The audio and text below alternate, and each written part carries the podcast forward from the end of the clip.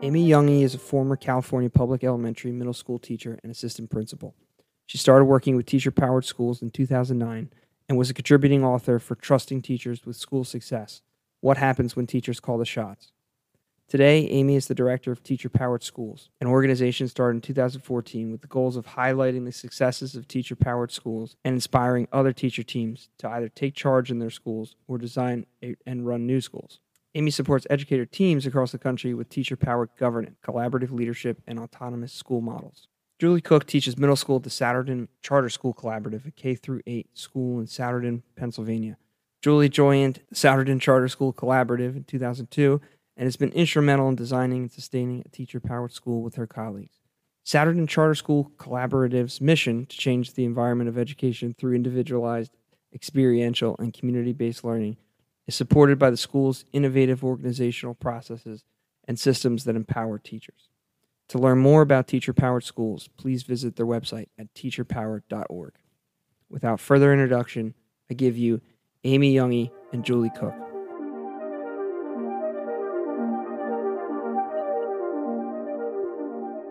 And I should tell you both, this is the first time I've done this with three people on the screen. So I am going to probably ask you both questions and then whichever way you want to answer, it's probably, I trust you to decide who might answer that better.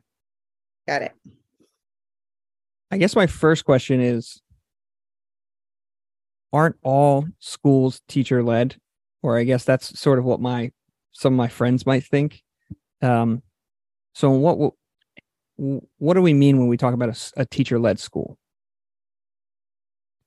So I think that all schools originally started out as teacher led back in a one school classroom when teachers were making the decisions around learning program and school level policies. As um, the education system grew, it became really a product of the industrial age. And we have now have schools that really do not look like where teachers are doing a lot of leading. Unfortunately, teachers in many places, in most places, um, are being given curriculum, are being directed to do things. And so, teachers, as experts in the field of education, are not being valued for that expertise or for their expertise in their students in their classrooms. And so the difference between a traditional classroom, a traditional school, and a teacher led or teacher powered school is in a teacher powered model, the team of teachers are able to make decisions influencing areas of school success. Awesome. And and I'd be really interested in you both maybe answering this question when did you both discover teacher led schools as an option, and where were you both in your career when you thought that sounded like a really enticing idea? So I'll start and then I'll hand it over to Julie. Um, Teacher Powered Schools started as a research project of Education Evolving, a nonprofit in Minnesota. And what we were interested in studying is what happens when teachers control their work. And so we looked at public schools in the district and charter settings where they were teacher led. Um, we didn't use the language of teacher powered then, but um, they were look they were basically teacher led schools, and we were looking at do these schools emulate high performing organizations. And so the literature review we did was on what are the characteristics of high performing organizations. And we took that information and then visited and interviewed and analyzed um, schools that were using this kind of governance model of teacher led or shared leadership and found that yes, overwhelmingly teacher led schools do emulate high performing organizations. And so, what became teacher powered schools was really because as we were doing the research, we realized that these schools were not getting a lot of support in school governance or decision making. They were getting a lot of support in curriculum and learning program, in school discipline or restorative practices and SEL, and they needed support in collaborative leadership, in shared decision making, in what it meant to be a teacher led school. And so we created teacher powered schools as a support system for that. And Julie's school, um, I'll let her talk about that, her own school in a minute, is one of the great examples of teacher led schools um, in America. Julie, before we jump over to you, I'm I'm curious, Amy, about some of those organizations that you looked into during your research that you sort of thought of as the lodestar of high performing organizations. So we looked at um, organizations really outside the education field. So we looked at law um, firms who use like a partnership model. We used looked at medical practices, also where doctors form, you know, a clinic or an office, but they make decisions not just for their patients, they make collective decisions impacting um, their practice. Um, there are some orchestras that use a very um, flat leadership structure, and it's been well studied. And so we looked at the research surrounding that. Awesome. Julie. Okay, so so I work at the Souderton Charter School Collaborative, which is in Montgomery County, um, outside of Philadelphia. And I, I think we were a teacher powered school and didn't know it for quite some time. Uh, so as Amy described, there was this this real movement um, that has really taken hold. Um, there are many, many teacher powered, identified teacher powered schools in the country, um, hundreds really. Uh, but at the time, um, our school opened in the year 2000. Uh, we're one of the oldest uh, brick and mortar charter schools in Pennsylvania, and we are one of the highest performing schools, public district or public charter schools in, in the state of Pennsylvania. Um, but we had dreams when we first launched the school. Our founder had a dream. She was actually coming from the business world and she looked at schools and wondered how do teachers do it? You know working in silos schools are in silos teachers are in silos and there's no time throughout the day to really talk to one another and collaborate and advance the school forward so that was one of her really early ideas um, and as she met and the movement to start my school grew we really thought about how to create a flatter organization uh, with shared or distributed or collaborative leadership. And uh, we were in existence um, up until about six years ago until we met up with some teacher powered uh, schools. And really, that has really launched our leadership practices uh, forward. Uh, so we knew we were a collaborative leadership school, but really how to do that um, how to pull it off, how to sustain and advance our leadership practices has definitely, you know, found some nuance and some advancement um, along the years. We've we've grown in a lot of different ways. So um, that's basically our story. Um, having been named a teacher-powered school, we're now part of you know this whole network where other people can share their practices. Hmm flat organization keeps coming up. Could, could we maybe just spell out exactly what that means and maybe what the opposite of that would be? Sure. Oh. Go ahead, Julie. You can say. well, I think um, it, it, may be difficult for people to imagine, um, but I think um, schools are very hierarchical. You know there's you know state um, there's national there's state and then there's district mandates that are coming down. Um, and I'm I'm certain that most teachers in traditional schools, anyway, um, feel as if they're at the end of this, you know, kind of deluge of mandates, and they're responsible for the impl- for implementing other people's ideas. Uh, so there are mandates from the district office, from department heads, from curriculum coordinators, um, as many um, district office personnel as you can think of. Um, but the teachers are really um, not in all cases responsible for that generation of the curriculum just at the very base level. Um, other ways that teachers do not have autonomy um, maybe in hiring. So even if it's your own team member um, it's still outside of your purview to hire your teammates. Um, curriculum scheduling um, how we are going to you know teach the children in order to um, you know meet our community's needs. Uh, all of that is really left to uh, other people and teachers are responsible for implementing and accountable for the results of other people's decisions. And i think that is the case and the experience of many many teachers in more traditional hierarchical schools. Amy did you have something to add to that or? Yeah i would say that uh, flat um, maybe flatter. Some there are some teacher powered schools that use a very flat governance structure. Um, they tend to be very small. most of our schools use what I would say is a more distributed leadership structure, um, and most of our schools do have administrators. Um, the role of the principal is reimagined at a teacher powered school where they are um, one voice on their team and a leader on their team, but they're not holding veto power. They're not um, requiring things to be implemented that are outside of what the team has decided. They're mm. more acting as a way to protect what the team has co created and um, around their shared purpose, their mission, their vision, their values, their goals. And a principal in that case is is making decisions, doing administrative tasks, um, all grounded in the same values that the team has. And it doesn't mean that every decision is going before every member of a team, but that decisions that the principal is being held accountable by the team for what they are creating at the school site. This is going to maybe feel like it's coming out of left field, but I've been doing some reading on Greek history, and it's been really interesting thinking about school governance as it relates to political philosophy and the theories of different philosophical governances and, and maybe more specifically thinking about democracy. And there have been really famous critics of democracy, like Socrates, for example. When you were looking at high performing organizations, I think Socrates, if I remember this correctly, was really afraid of the power of the crowd sort of swaying decisions. And while we should be really afraid of a tyrant, we should also be sort of fearful of the madness of crowd.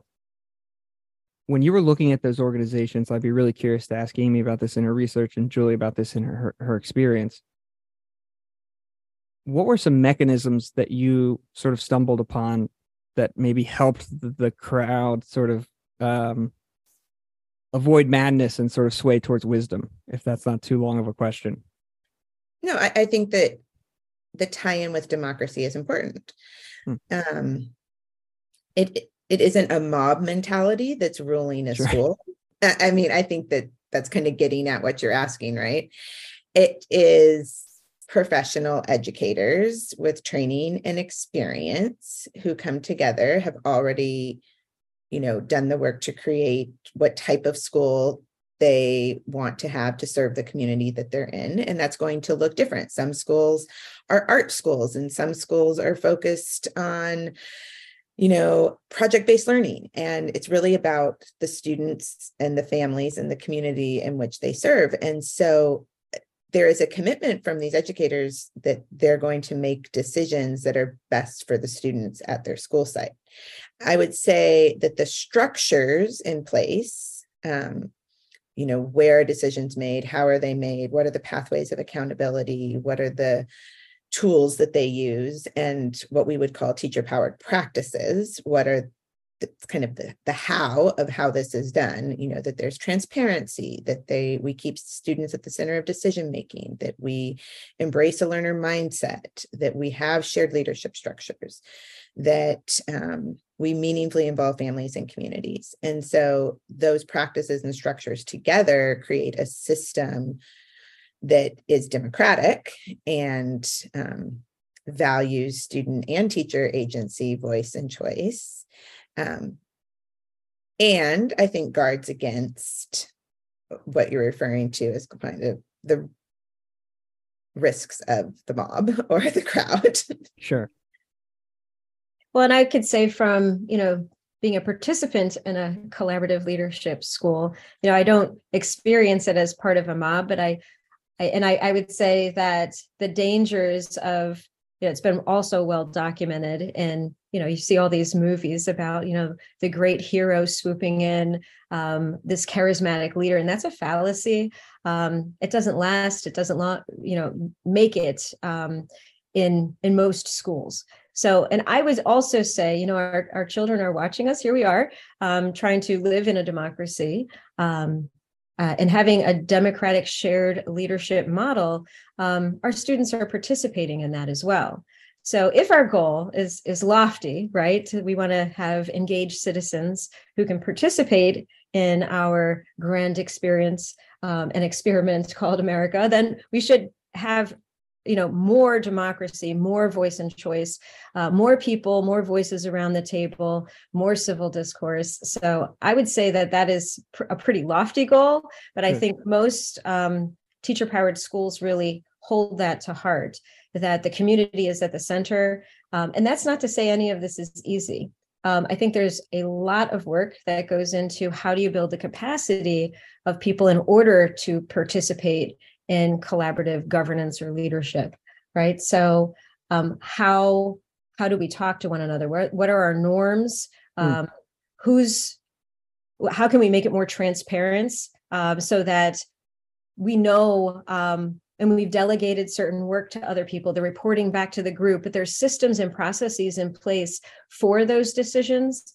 Uh, it's not just hey we're going to all you know sit around a table and make decisions. There are processes in place to again guard against one person monopolizing that conversation for an hour.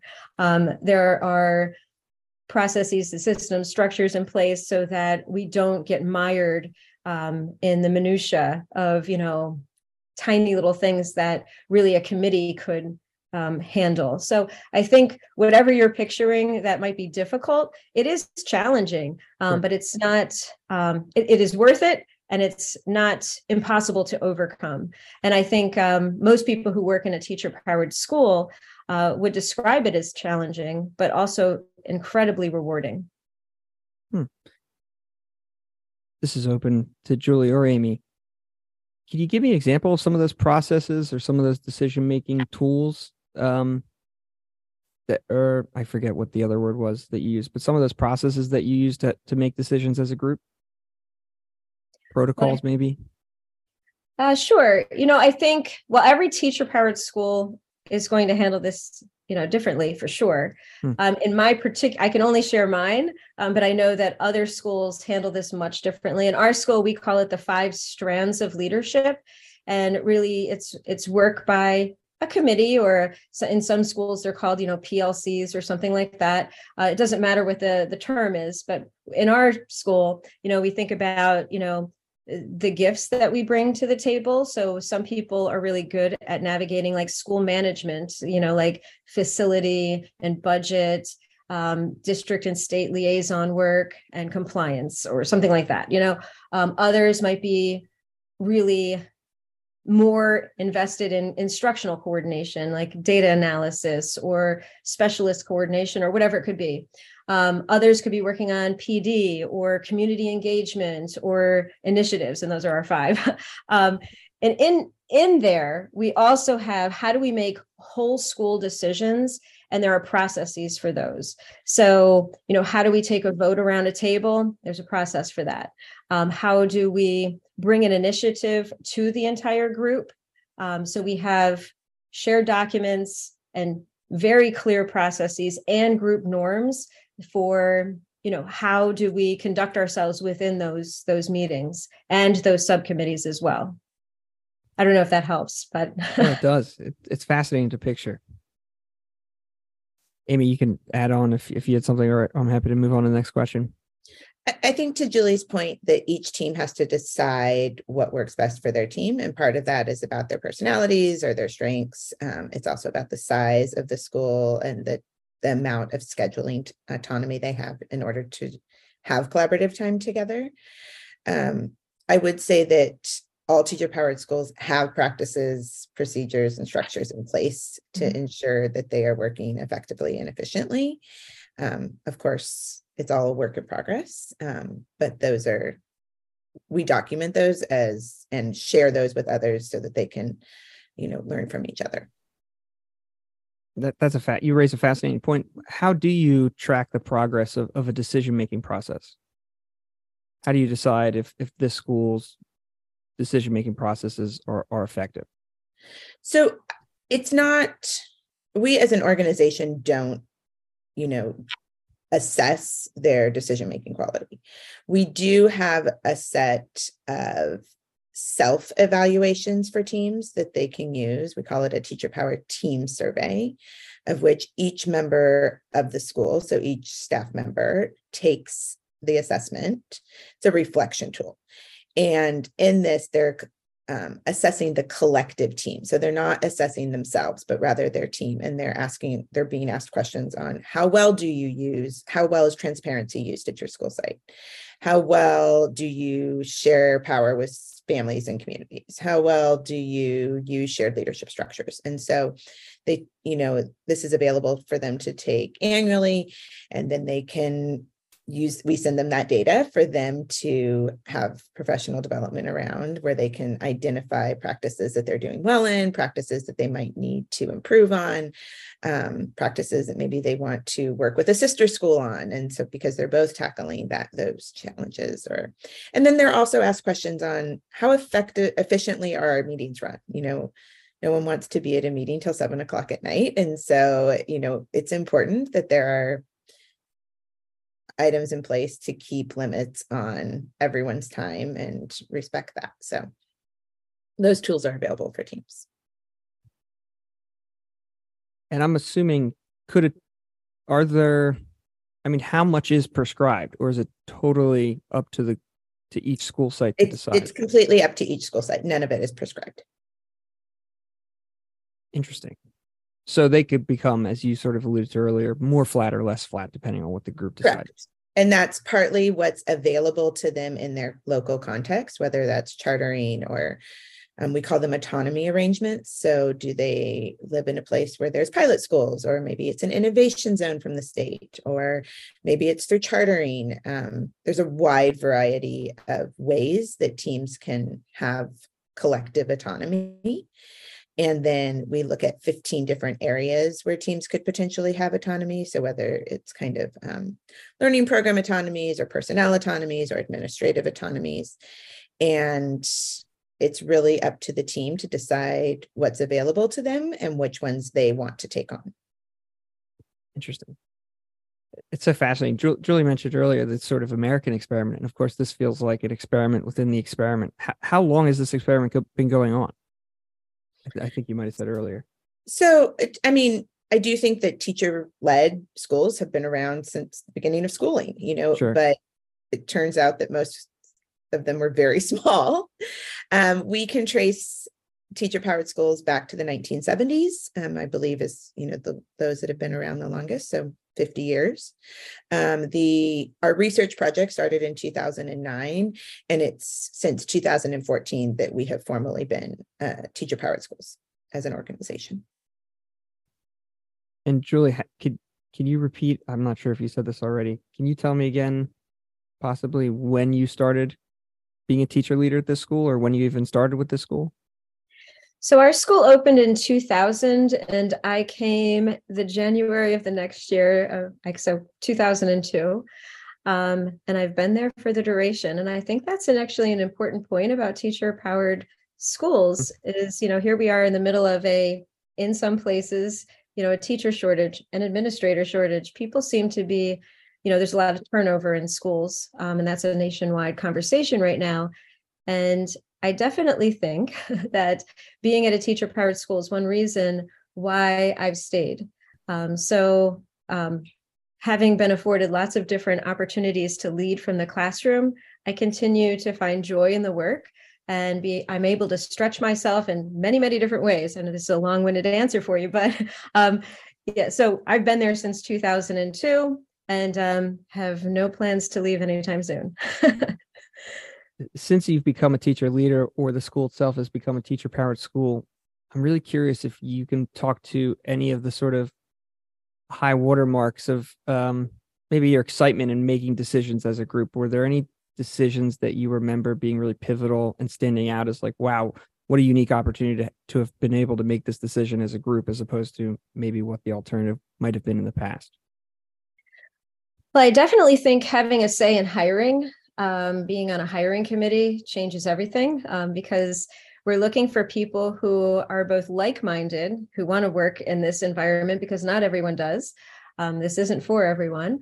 Um, but I also think um, being able to hire someone who's very different than I am as well uh, to help service the kids who are on my team. So looking for like complementary, and I know what that looks like, right? So I think that's that's one way.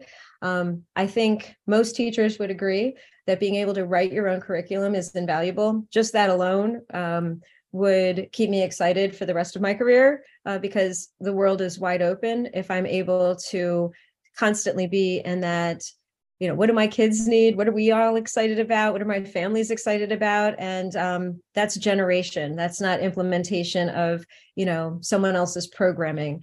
Um, so that's exciting. Um, i also think you know we've had a chance to really reinvent our organization over and over again uh, with how can we make it better more efficient more streamlined um, more inclusive more voices at the table. So we always say you know i don't want to um, be invited to the table. I want to set the table. So we are pretty jazzed up about that. You know it's an exciting place to work. Um, when we see that something is off you know we have these design teams we call them to sort of tackle challenges. That's a really exciting place to work when you have some agency over how you can make the organization better. Um, things aren't happening to us. Uh, so it's just a completely different mindset than how some people um, experience school. Uh, so I, I, don't know if that get, i can go on but that's that's in the crux of it is it's you're in constant generation design mode which is thrilling for most people who work at my school. so I think that's what they would say as well. Um, but I can see that not everyone has that picture in their mind of what a teacher is responsible for. Mm. Uh, so a lot of people have spent a lot of time, you know, rethinking school, and other people have spent a lot of time redoing school the way we've always done it. Uh, so I think there might be two camps out there maybe 90 camps. I'm not sure, but at least those two. That's fascinating. Do you mind giving me an example of something one of your design teams has maybe had to think about recently or in recent memory? Sure. Um, you so, don't mind giving us a peek under the hood? Yeah, I mean, I think I, I can share maybe two. Um, you know, one would be like an initiative. Uh, so we're really interested in maybe having like getting the world back um, to a little more norm- normalcy, um, inviting people back into our space, leaving for field work, you know, after all that's happened. Uh, so one initiative that a design team is working on is something called Space Day. Um, you know, a whole K to eight adventure uh, where we are partnering with outside businesses, agencies, um, you know, planetariums, you know, the whole of it, and it's it's become quite a project and it's going to be amazing. Uh, so that's an initiative is one thing. Um, something also re- just to help you again peek under the hood. Um, I think for a while we were having some challenges around you know interpersonal interactions. So we had a design team really work as embedded coaches on all the different uh, grade level teams to work through uh, some of those challenges you know how do we bring things forward? And what if our idea isn't isn't taken up by the group? Um, how can we you know remain whole and still excited when things are shot down? Um, how can we document our progress? How can we build capacity to listen um, and also bring your voice to the table? So again working on those interpersonal reactions um, or i'm sorry interpersonal interactions um, that's something we had been working on as a design team really kind of really focusing on how are people getting along? How are we interacting with one another? Uh, is everyone equally coming to the table and how can we help people who are feeling maybe left out of the process? So in recent memory those are two kind of exciting things because they've both worked really well. So that's a little peek under the hood. That was great. Thank you when those when those design teams come together, I imagine it's because it's a pretty substantial problem. How much research or topic at the very least?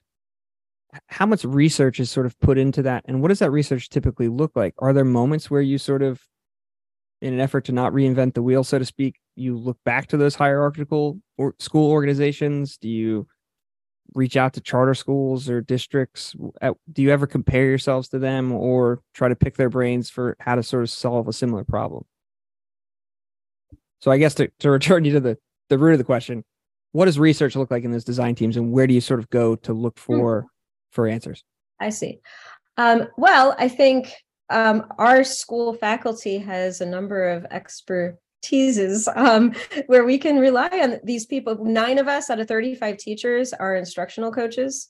So that's super important to have that instructional coach background. We rely heavily on our networks, including the Teacher Powered School Network, of course. So, absolutely, we look at how do other people do it. We don't need to reinvent the wheel. We can look at other schools. How do they, you know, take a vote quickly? Uh, we look to Avalon in Minnesota for that. Um, how do people design an agenda that is aligned with their mission? We look to Woods Learning Center in Casper, Wyoming for that.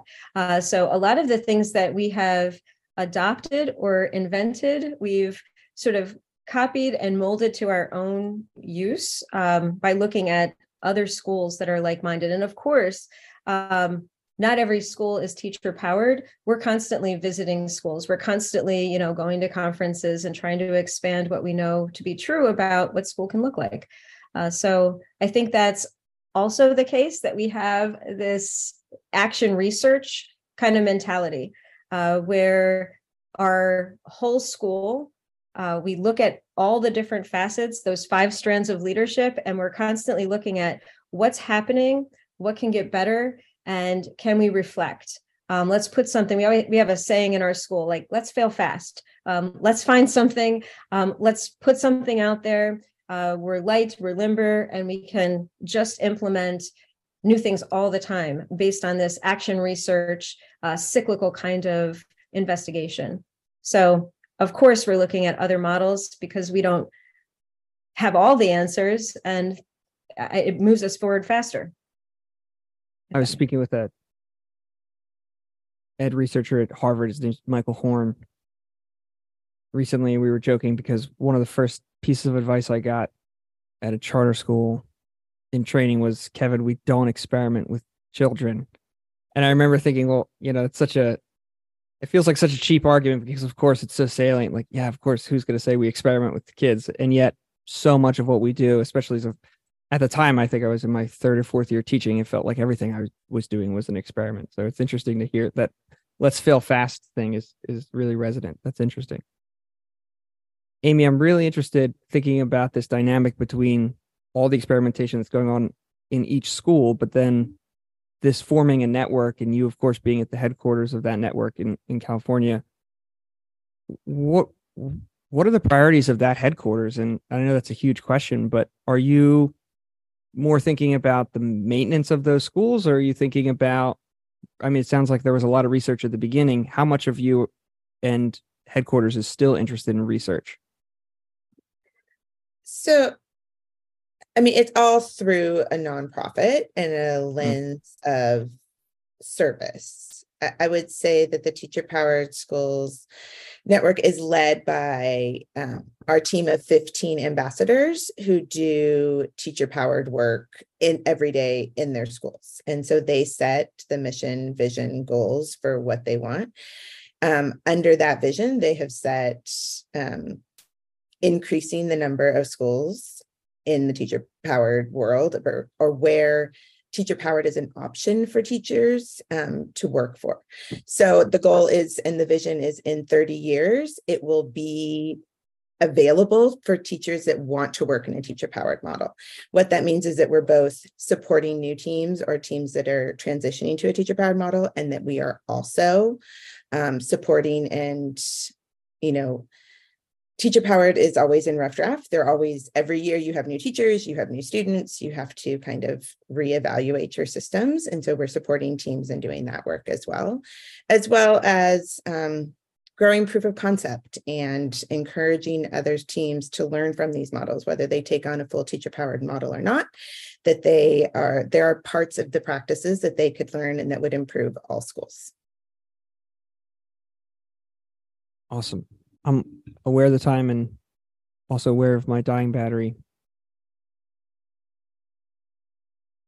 If someone were considering if a if a young teacher or any teacher was considering a teacher powered school, what would you encourage them to reflect on about themselves and about where they want to work if they're considering a teacher powered school?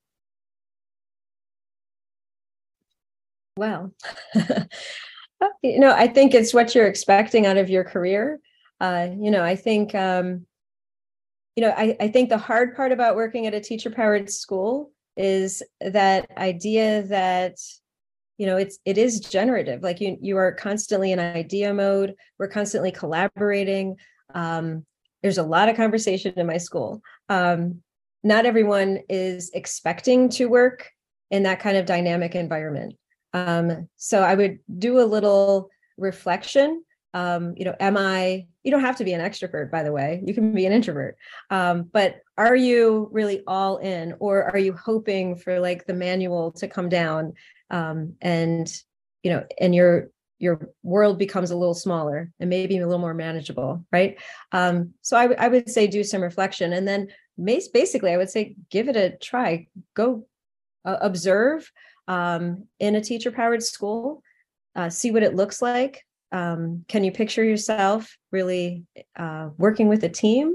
And the team approach, I think that would be central. Awesome. Amy, Amy, any last words before I sign us off here? No pressure. I mean, I think almost anyone in education agrees that a the, the system is not sustainable i mean just look at teacher retention rates and that the outcomes both for adults and for students is lacking.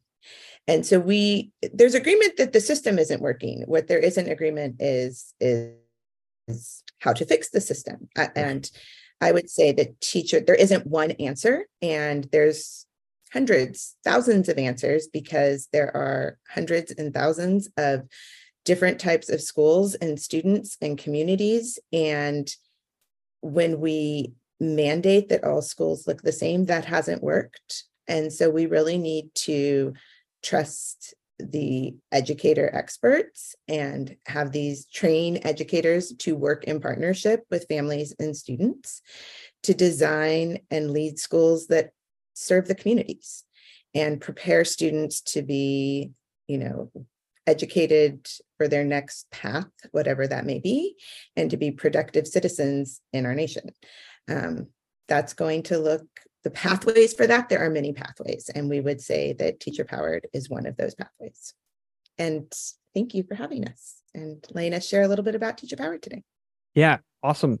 Thank you so much, and I'm so encouraged by the work you're both doing. It's I didn't know it was out there. I spoke to a guy at UPenn, Professor, uh, blanking on his first name, but Dr. Ingersoll, and he he was really encouraged by the work you were doing and pointed me in your direction. So thank you very much for your time.